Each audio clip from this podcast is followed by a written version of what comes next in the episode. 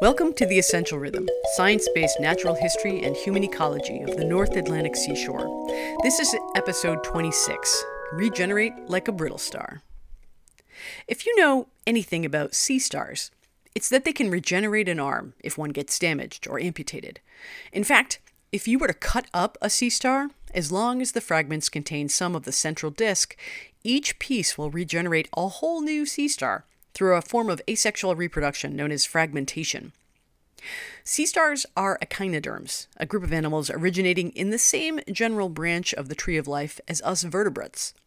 Echinoderms are a diverse group of marine organisms that share several key characteristics pentaradial or five part symmetry, calcareous spines or plates that form a mineralized endo or internal skeleton, and a highly sophisticated water vascular system that represents perhaps the apex of hydrostatic propulsion in invertebrates and runs the tube feet you are probably familiar with if you've ever picked up a sea star and looked at its underside.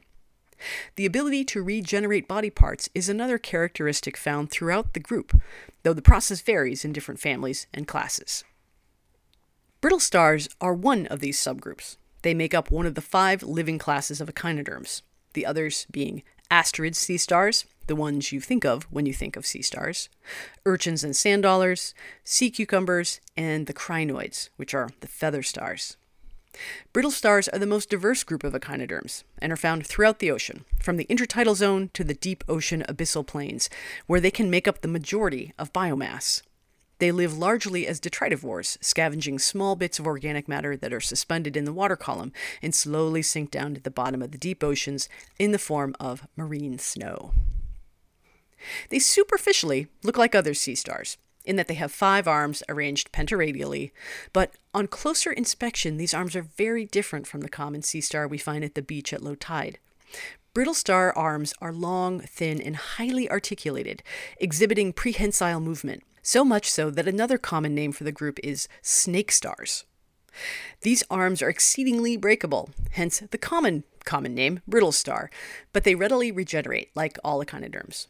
The question for scientists is how does this process work? How does an organism go from what seems like a major wound and loss of capacity to regrowing a limb in a matter of days to weeks? We see this capacity across many different groups of animals, but it is one that we vertebrates do not share, with a few small, mostly amphibian exceptions.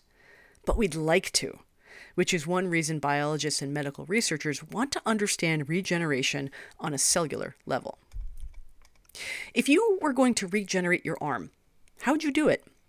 Think about how many different types of tissue would need to be regenerated bone and muscle and skin and fat and connective tissue, tendons, vessels, and nerves, all generated from the tissue that remained behind after a traumatic amputation event. We have the ability to heal the wound, producing connective tissue to hold the wound closed, and regrowing the epithelial layer to close the body away from the outside world. But that's it. And that's actually how the process starts for brittle stars, too. The first step is the sealing of the wound with a thin epithelial layer of cells. In brittle stars, the next stage of regeneration is the formation of the blastema, which is a grouping of undifferentiated cells that have the potential to become different kinds of tissue. Think of them as stem cells.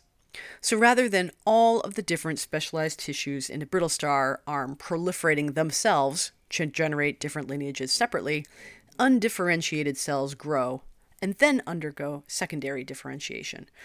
Proliferate, then differentiate. That is the pattern in brittle star limb regeneration.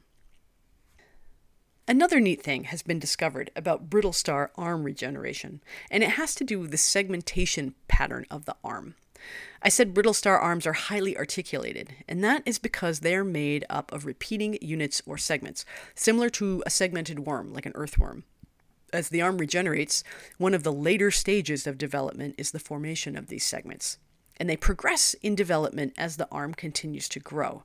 The oldest and most developed segments are closest to the wound sites, and the newest and least developed segments are closest to the tip of the regrowing arm. The very end of the arm, however, the terminus, has a segment that is older and more developed. So the new segments of the arm are created in between the arm tip and the wound. It would be like if, when regrowing your forearm, your fingertips formed first, and then the rest of your arm filled in behind them as your arm grew longer. Because echinoderms are in the same general area of the tree of life of us, we share a lot of the same genetic toolkit, like 70% genetic overlap. If we can figure out how this process is initiated and managed at the cellular level in these relatively close cousins, we might be able to someday figure out how to make our cells do this, which would be a major biomedical life hack indeed. This has been episode 26 of The Essential Rhythm, written and produced by me, Sarah O'Malley. Check out photos of a brittle star on our Instagram. Search at The Essential Rhythm. The theme music is Lightstream by the artist Siddhartha, used by permission through Creative Commons. Thanks for listening and join us next week